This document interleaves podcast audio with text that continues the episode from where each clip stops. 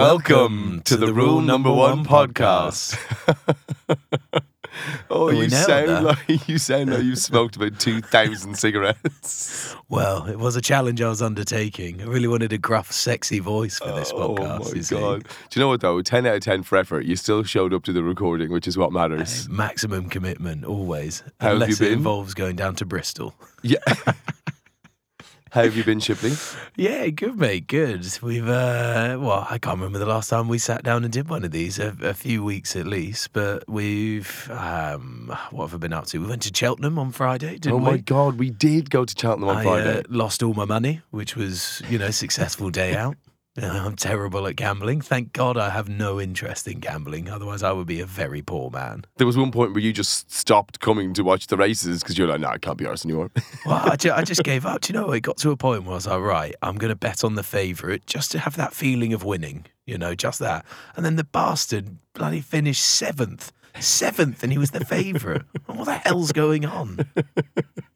Do you have any success? No, no. I mean, I'd had one one winner, one winner in a day of absolute tragic loss.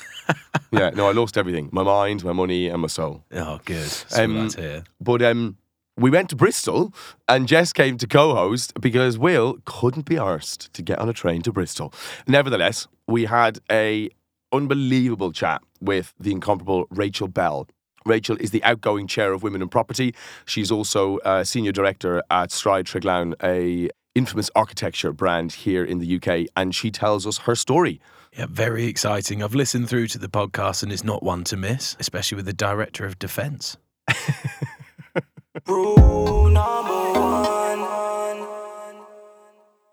So, welcome to the podcast, Rachel Bell. How are you? I'm good. I'm absolutely freezing.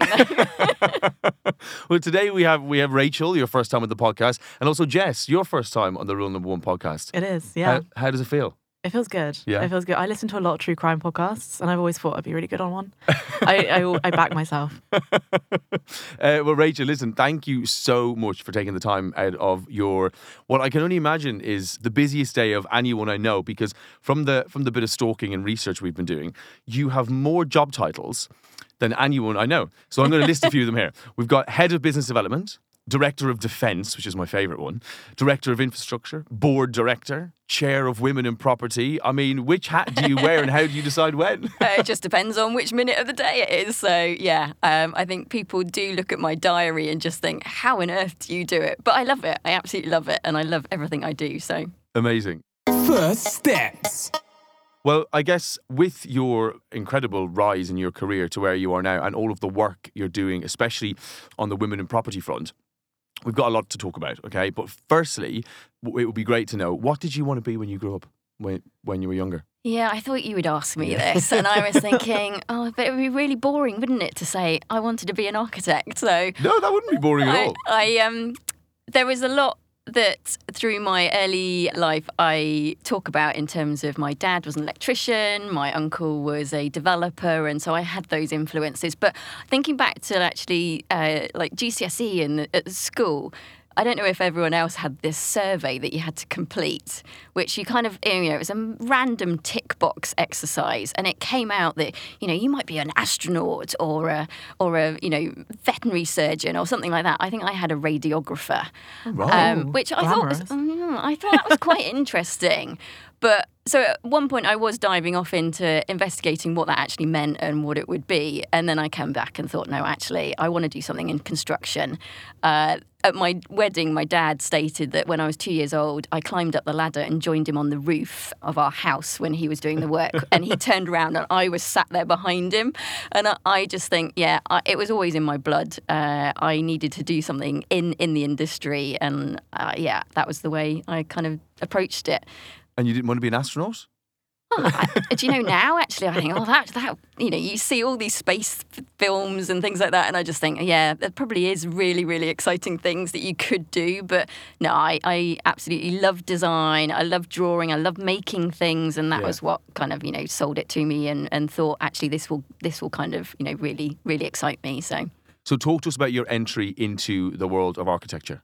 Yeah, so I took a little bit of a different route, as you kind of might pick up on of various things that I do. Yeah. I uh, I don't necessarily follow the right, you know, or not the right path. I follow a different path. We can talk about squiggly careers and other things, I'm sure, at some point. But um, I took a BTEC in construction. Right. So, I mean, at GCSE, I did pretty typical. I did CDT and art and graphics, and because I knew that I wanted to do something around that. It was then when you came to A levels, and I was thinking, all of my friends did A levels and they went to particular college. And I was just thinking, I really don't want to do that necessarily, more because of the dependence at that point on one exam. And I wasn't sure what subjects I wanted to do. So I went and spoke to the construction department at the college and I thought, yeah, this is really good because you get to do surveying and you get to, you know, do all this maths and science, but it, and technical drawing and things. So I went and did the BTEC in construction. For the first year, there were two ladies on the course, and then uh, the other lady dropped out. And yeah, I was the only lady to get through the whole course Flying the flag. But mm. I absolutely loved it and I probably got the best scores out of everyone else on the course and I just thrived in that that situation. So at that point though, and at, at school, our careers teachers said universities won't accept a BTEC for architecture, Oh, right. even though you know. I'm sure they would have. Um, at that point, they were considering it, but the advice I got specifically was, "No, BTEC won't won't cut it." And I just thought, fine, actually, that's what I want to do. I'm going to give it a go. Um, and yeah, six universities accepted it, and I went off to Bath University to study architecture. Amazing. Oh, wow. Amazing. Yeah. And then from that point, you was it a, a master's you did, or you did a, you did a bachelor's first, then a master's. yeah, it was bachelor's first and then a master's. I mean, it's a long haul. Yes, you did a BTEC in construction, then a bachelor's in architecture, then a master's in architecture. And then you have to qualify as well. You have to do that final part three. So architecture qualification is in three parts. No wonder you have seven different job titles. Well, You earned them. yeah, yeah, yeah. If One only- each degree. if only then the pay actually reflected it. you, uh, this is a joke that we, we talk about when it's not really a joke, but you know when we talk about careers in schools, you say that you know a surgeon who you know doctors and surgeons have have you know good salaries, good pensions. Um, and yet they can bury their mistakes, whereas an architect, you know, their mistakes are out on display. So, Yeah, agreed. Yeah, you can understand why it takes, you know, a long time long to time. Quali- qualify. But yeah, it, it was eight years to get qualified. Oh, wow. So yeah, It's commitment. Yeah. That is commitment. yeah. That is that's unbelievable. That's a that's a long time. So, but are you you're working alongside that for the majority of it, right? Uh, no, no, no. So the first four years uh, at Bath, it's a sandwich course. So Okay. in your second year and third year, you have a six month placement out, which is great because you get out into the wide world and you can experience, you know, big practices, small practices. Go and just find out, you know, what it's like to be in the world of work.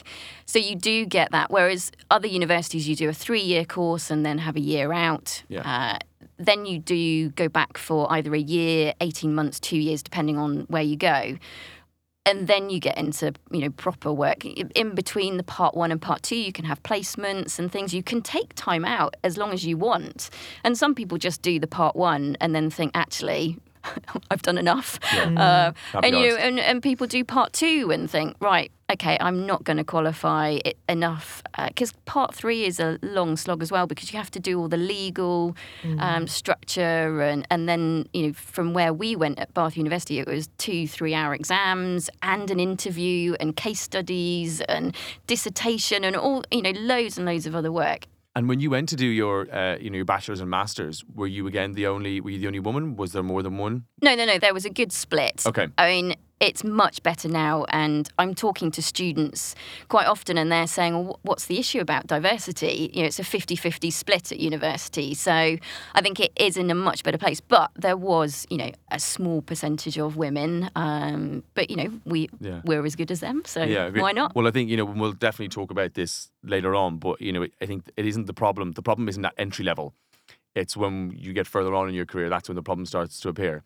I, you know? Yeah, I think there is still, and I've spoken to, to Jess about this in terms of, I think there is still a stereotypical issue that we can address at five to seven year olds when they're starting to look at the people's careers and, and you know, I- I'll give the example of um, something that I've used in one of my talks many years ago, which was uh, a video that you can search for, which is about kids drawing pictures of, of like a firefighter and a, a dentist or a doctor. Yeah. And of course, they're all drawing and they're saying, this is Bob and this is Stu and this is David. And, and then they bring in people in those uniforms and they take off their helmets, take off their hats and everything. And they're all female and they're laughing, thinking, nah, this is not. Ha-. But of course, Yeah. you know, these could be females in those roles. So it's mm. challenging that stereotype. And Yeah. I think that comes back to us actually talking about what we do in our jobs.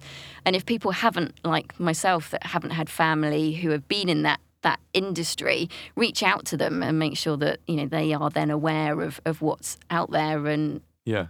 Uh, there's loads of stats at the moment about the careers that will be here in the next 10 20 years don't exist now but there are you know we're seeing it in terms of gaming technology and, and other other industries that are influencing what we're doing and it's really exciting that things Yeah, can couldn't change Yeah. Absolutely. I mean, I think when you're little, there are like three jobs that you know about. It's like a lawyer, an architect, or a doctor.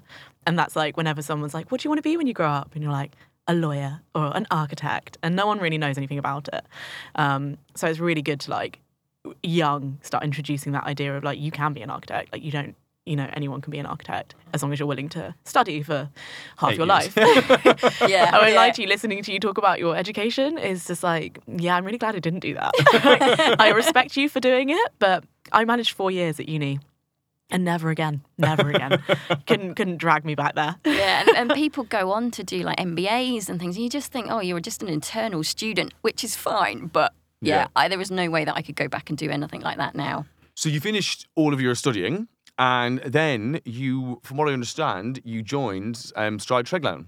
I did. So I, I actually joined them in between my part one and part two. So Right. just doing a six month placement. And yeah, I just, it, I really enjoyed it. Uh, uh, the previous placements I'd done during my uh, second and third year were at various different size practice. So I, I tried a small practice in Taunton, and then I tried a really, really small practice, which was literally just uh, one person. Um, that was too too intense, And I and can imagine. and I think actually they employed me because they had children, so they wanted me to look after their kids, uh, Oh. which Oh. was just a like, What? yeah, yeah. These are the things that have happened, And that's when you- your career as a babysitter really took off. Oh, yeah, yeah, exactly. Yeah. So I was like, I, I did have to go, have to go and uh, fetch him from school now and Oh my then. gosh. Uh, but I got to use his yellow little Fiat kind of crazy car, Mm, Lucky which was no. So I, I thought that was not what I wanted. So I went to Stride Treglown. At that point, there were about 80 in Bristol and they had a number of offices. Uh, we're now at nine offices and there's about 350 of us. So it has grown over the years. But it was a practice that I kind of just saw that there was lots of opportunity, lots of different things yeah. you mentioned defence earlier, so I can talk through all the things that I've done, and and that's what's given me the the kind of the a platform and the ability to just try different things. You can go in to try that in other practices, but actually where I am and and with them, I've been able to do that. And Now, shoot me down here. When I hear of a title like Director of Defence, the first thing, of course, I think of is is the U.S. government. But I'm presuming that's not your role. Uh, but does that involve obviously working with the likes of the MOD and doing all the defence contract work? it does, it does. That must be exciting. It is. I mean, we were having this discussion recently, actually. The that people have the perception that it's not glamorous, which it isn't. You know, these are functional buildings which are f- to train people to do, you know, some really serious things. I found that I find that really exciting. But yeah, so when you think about, you know, the helicopter training simulators and, Oh, um, cool. you know, we were working and I actually uh, did some feasibility studies down at uh, Yeovilton Right. and it was about them, you know, flying the helicopters and and just how they train all the pilots and things. Well, what's not exciting about that? And Yeah, even if it is a big shed, but actually it's how you plan everything inside it. So yeah, so the, the defence sector is is a small sector for us, but it's growing. There is more work in that area at the moment, and it's something that I've been really interested in. Uh, so I ran the team for four years doing that back along, and have now picked up more of a, a role leading re- leading the teams. Yeah, yeah, yeah. Is it And- all very hush hush? Are you like tied down with like NDAs and things? Yeah, yeah. So it is about security. Uh, so yeah, we have to have security passes, ways of storing the information. So yeah, And then putting your director of infrastructure hat on, is this? I, I see. Obviously, you did some work with Heathrow Airport back a while ago. What's that all like? So this was another complete sidestep that I took in my career. So squiggly careers. You Yeah. don't. I mean, everyone has this um, idea that you follow a linear path. And architecture, I think, is with the part one, the part two, part three. Everyone gets qualified. You then start rising through the ranks. At one point, I I think this was just after I qualified, and I was thinking, right, okay, what's next? What do I do? And um, we'd had a few secondments up to Heathrow, and they were looking for another design manager to go up. And I just said, I really love that. I have a passion for aircraft, and I'm a bit of a plane spotter, a bit of a train spotter as well. Amazing. I'm definitely not a train spotter, but I love uh, commercial jetliners. Yeah, Yeah, yeah. yeah. So I, I uh, one of our holidays, I chose to fly on an A380 just when it was when it was launched. Yeah. Um, and just to go and you know experience the biggest you know Yeah, yeah, yeah. aircraft like that. So um, yeah, things They're like that. incredible. So my interview when I went up to Heathrow was on one of their business um, parks, literally by the runway. So you were in, In your an, element. in an office which overlooked the runway, and I'm just sat there going, "I've got to get this. I've got to get it," because it was the most amazing time. I was up there for about nine months, just Yeah. when T5 was opening. Right. I wasn't working on T5. I was working on Terminal One, right. which Which no one ever goes to. well, and I think it's demolished now anyway. So, um, but they were spending, you know, a huge amount of money on refurbishing it. Uh, I was working with Grimshaw Architects, so the the ability to work with, you know, an outstanding, really well known architect there, and I was I was essentially working for the client. Guiding them on looking at check-in desk design, and of course we were dealing with an existing terminal. Yeah. So T5 had these amazing new concepts, but we were having to fit in all this old equipment onto old desks. And so it was all logistics and just working with loads of stakeholders. And you know, it was it was an absolutely incredible time to be in the airport. And yeah, I did a lot of passenger trials up at T5 and things like that. It, it was really good. I really enjoyed it. So from that, I picked up um, the aviation infrastructure sector. Yeah. And infrastructure for us is more now around ports and a small bit of aviation. Uh, Yeah. yeah. And in your current role now, then, as I guess board director and head of business development, what what does your sort of average day look like? What's what's Rachel getting up to nowadays? it's frantic, absolutely frantic. I mean, apart from the last two years where I've just been sat at home uh, doing back to back Teams, Zoom, Google Meet calls, Yeah. uh, before we hit COVID, I was racing around the country. And for me, it's about our partnerships with businesses. It's partnerships, whether it's the client, contractors, other consultants. It's working with them as best as we can to find opportunities and, and you know, look at exciting new work that we can do together, but also to talk about when there are issues and have that trusting relationship so that you can raise when things are going well, but also if things aren't going so well, that you can talk to each other and say, Yeah. right, okay, we need to sort this out. Yeah. And what would you say is looking back on your 20 odd year career in the industry, what would you say is the absolute highlight or the sort of real pinnacle of your work to date? Oh, well, I'm you counting pick down. one of yeah. many. I think I what date are we today, the twenty third. So I'm seven days, no, no, five days away from handing over my national chair for women in property. Ah. hat. So first of March um, last year, I became the national chair for women in property, and uh, although that's not my day job, Yeah. you know, it's all voluntary. It's on top of my day job. That for me has been an amazing platform to help support women in the industry. And I've been a member of Women in Property for 15, 16 years. I Yeah. joined after I qualified thinking, right, I need to find these other women out there to, to connect with. And that goes across the industry. Yeah. And um, through those years, I've got some amazing friends, some really good support network, but also opportunities and a really good platform to build my career on. Yeah.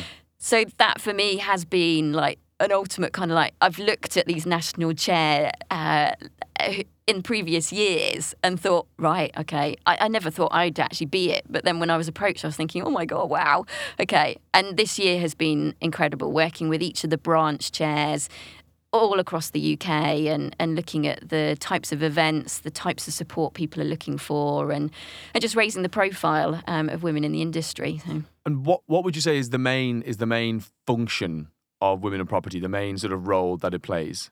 Uh, there, uh, it has lots of parts to it. So the, I suppose the, the main part that people will see is the events and the networking. Yeah. But there are a number of aspects like the mentoring, the student awards, the outreach we do with schools, colleges, universities.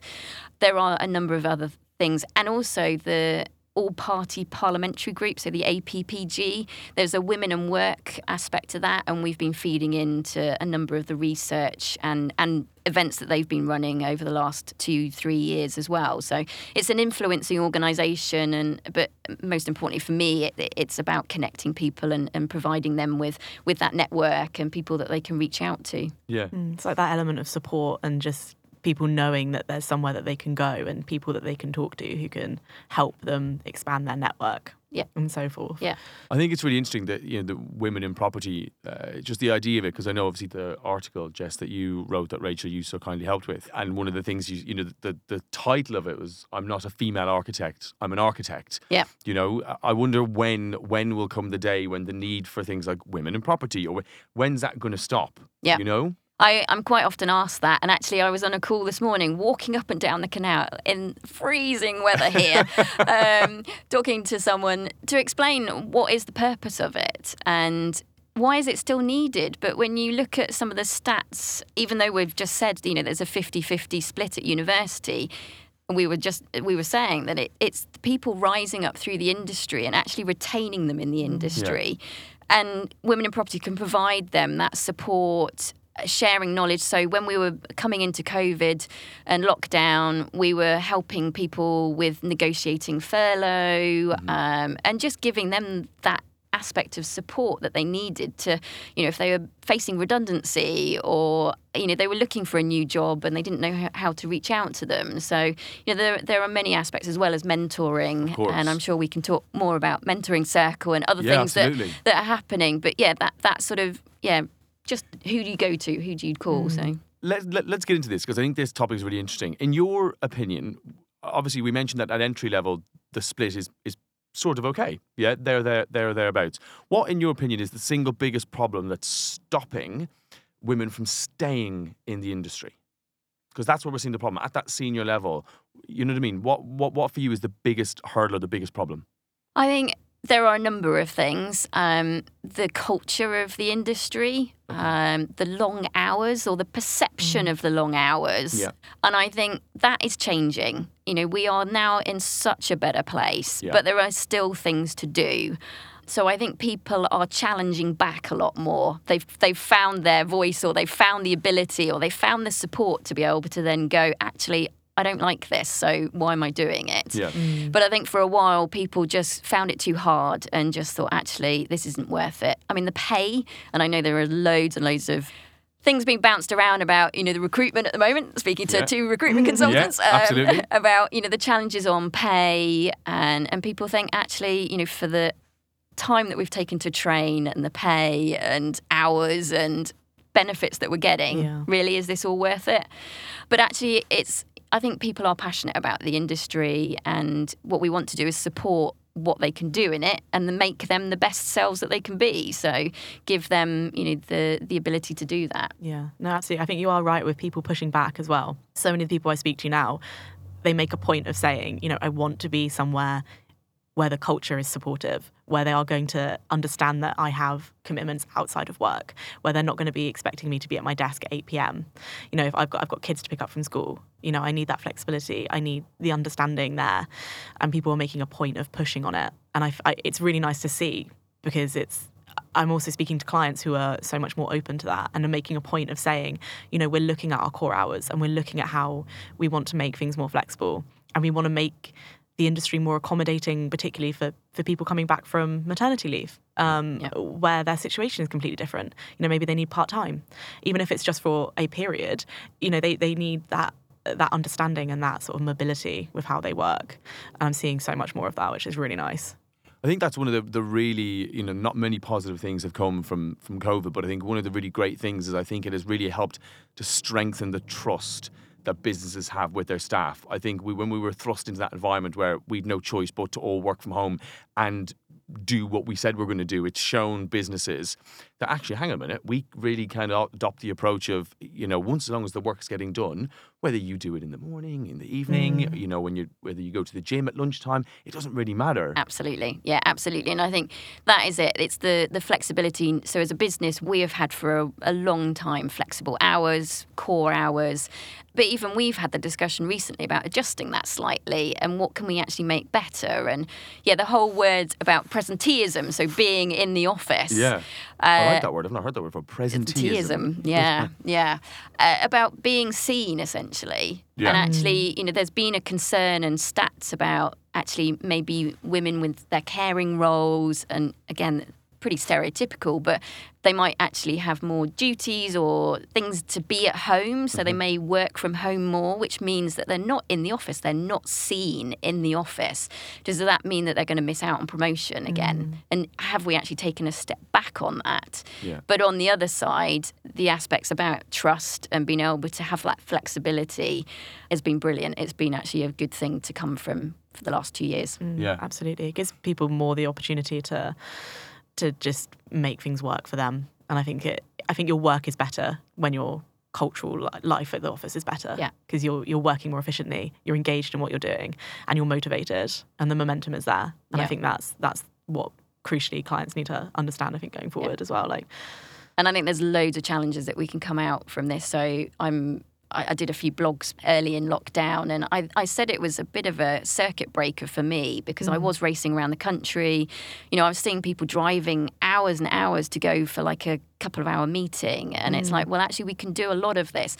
Nothing beats me- meeting face to face. Yeah, of course. But actually challenge back and you know I- I have in my diary when I have my yoga classes and people mm. know that that is really important to me. Yeah. So, you know, I think that's providing people the benefits of knowing that they can mm. they can challenge back but also work out what their values are, what they actually want to kind of get from it. So, I think it's so funny you say that because I think there's a lot of people who, you know, back a few years ago, if they did have, say, a yoga class at 11 a.m. on a Tuesday, they sure as hell wouldn't put yoga class in their diary. Yeah. You know, they would have put a really important meeting or something in there to Yeah. cover it. GP appointment Yeah. every, every Tuesday.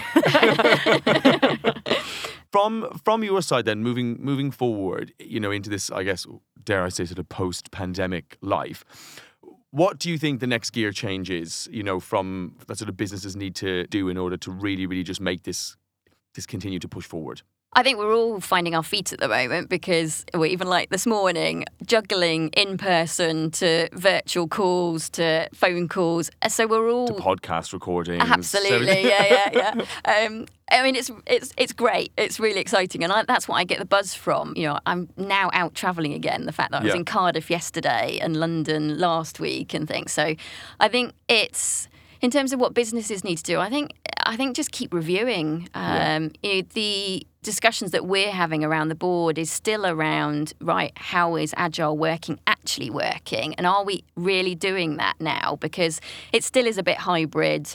Um, we've got some, we've got a structure and a framework there, but we're going to be sending out pulse surveys to the staff to actually find out. Well, how is it for them? So we need we need to be hearing what actually people on the ground, you know, all the staff actually want to do here. How is it going? Rather than making an assumption. And I think we've seen through COVID that you know senior staff find it easier. Maybe they're you know they're fine working at home, but actually we need to be in the office or at least be helping younger graduates coming through because they need to hear what we're saying. Um, you know, you can learn from each other when you're together, but it's then being able to structure that so people feel as though they're getting value from being in the office, and it's Yeah. not. You know, people have saved time commuting, all of those things. So yeah, I think keep reviewing and and keep moving forward because I think there is lots of positive things coming from it. But yeah, w we're still finding our feet. Speaking of positive things another positive thing to come really from the pandemic was the birth of the mentoring circle Yes. which is obviously uh, the lovely Vanessa introduced you and I. Yep. Thank you, Vanessa.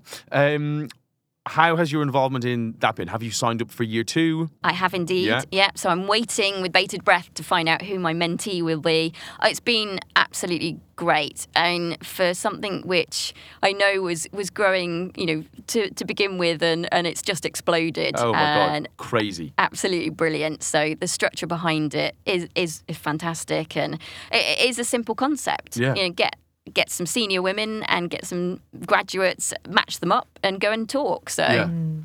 and I think for the commitment of an hour every quarter, you know, mean, it's uh, nothing. it's absolutely nothing. So the people though that have been part of it, both from you know, the mentors and, and the mentees, are extraordinary people. So even just connecting us all together, and we made we made it in the summer to have a summer drinks party, Yeah. which was fantastic. And I know the Christmas party I think might happen soon. and we're, we're, we're coming on up to March. Yeah, I keep on seeing February drink like Christmas drinks parties, and I'm like, okay. yeah.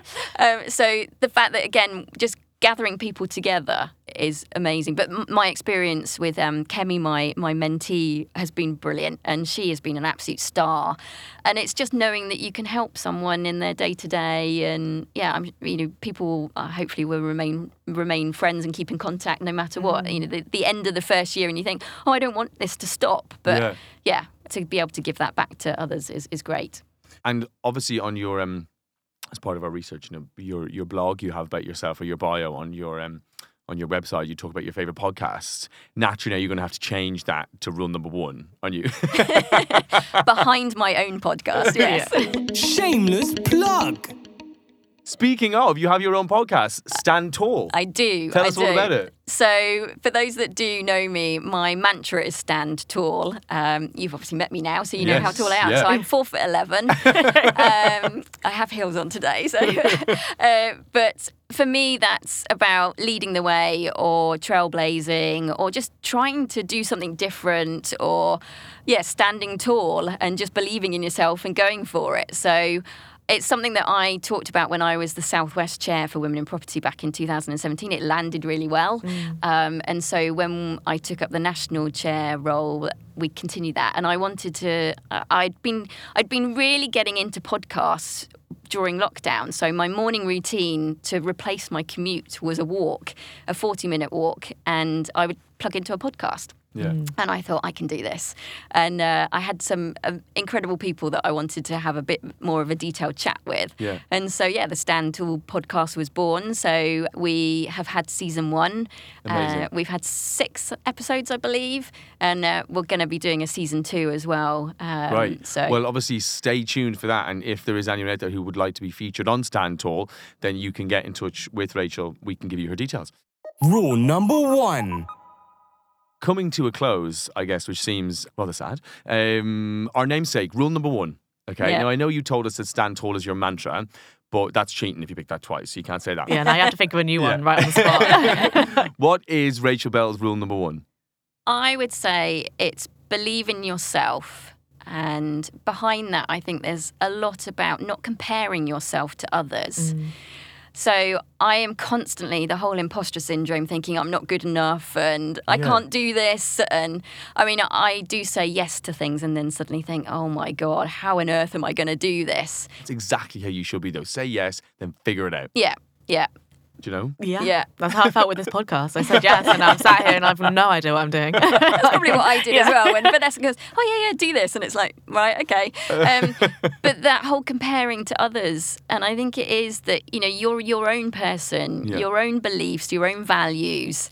Do what you think is is your way of doing it, and actually. If it goes a totally different way, then so be it. That's your way of doing it. And I see a lot of people comparing themselves to others, and even myself comparing myself to other board members and what how they're doing it and how they're reacting. And really beating myself up, thinking I'm not doing this, I'm not doing it as good as them, and and actually, yeah, I'm doing it my own way. And so I think there's a lot in that to to just say, yeah, follow your heart, follow your gut feeling. I go on a lot with my gut feeling, um, if it's right or wrong, and uh, yeah, just give it a go. Amazing. I love that. Amazing. Yeah.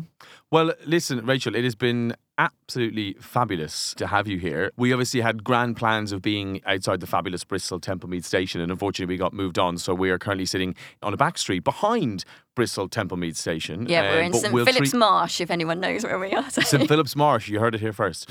Um, and Jess, thank you for being such an amazing co-host. You are so welcome. You've been great. Yeah. Um, ladies, thank you very much. Thank you. It's been really good. Rule So, shippers, looks like um, you're out of a job. Yeah, no, it sounds like it, doesn't it? Jess absolutely smashed it with what was a truly riveting episode. Really interesting to hear all about Rachel's story and um, what one of my favourite rule number ones, I think. Believe in yourself. Yeah, believe in yourself and don't compare yourself. Fair. You know, Fair. that's why why you should stop comparing yourself to me when it comes to these recording of the podcast, Rob, because one of us is the star, the other one is the support act. You honestly, mate, you're you're you're wasted in recruitment. You should I be really am. in comedy, in radio, definitely not in TV. Good, no, well, near fa- handsome face enough for the TV. radio. Absolutely. well, listen, um, it's been an absolute pleasure as always. Thank you very much to our loyal listeners, and you will hear us again soon for another episode of Rule Number One.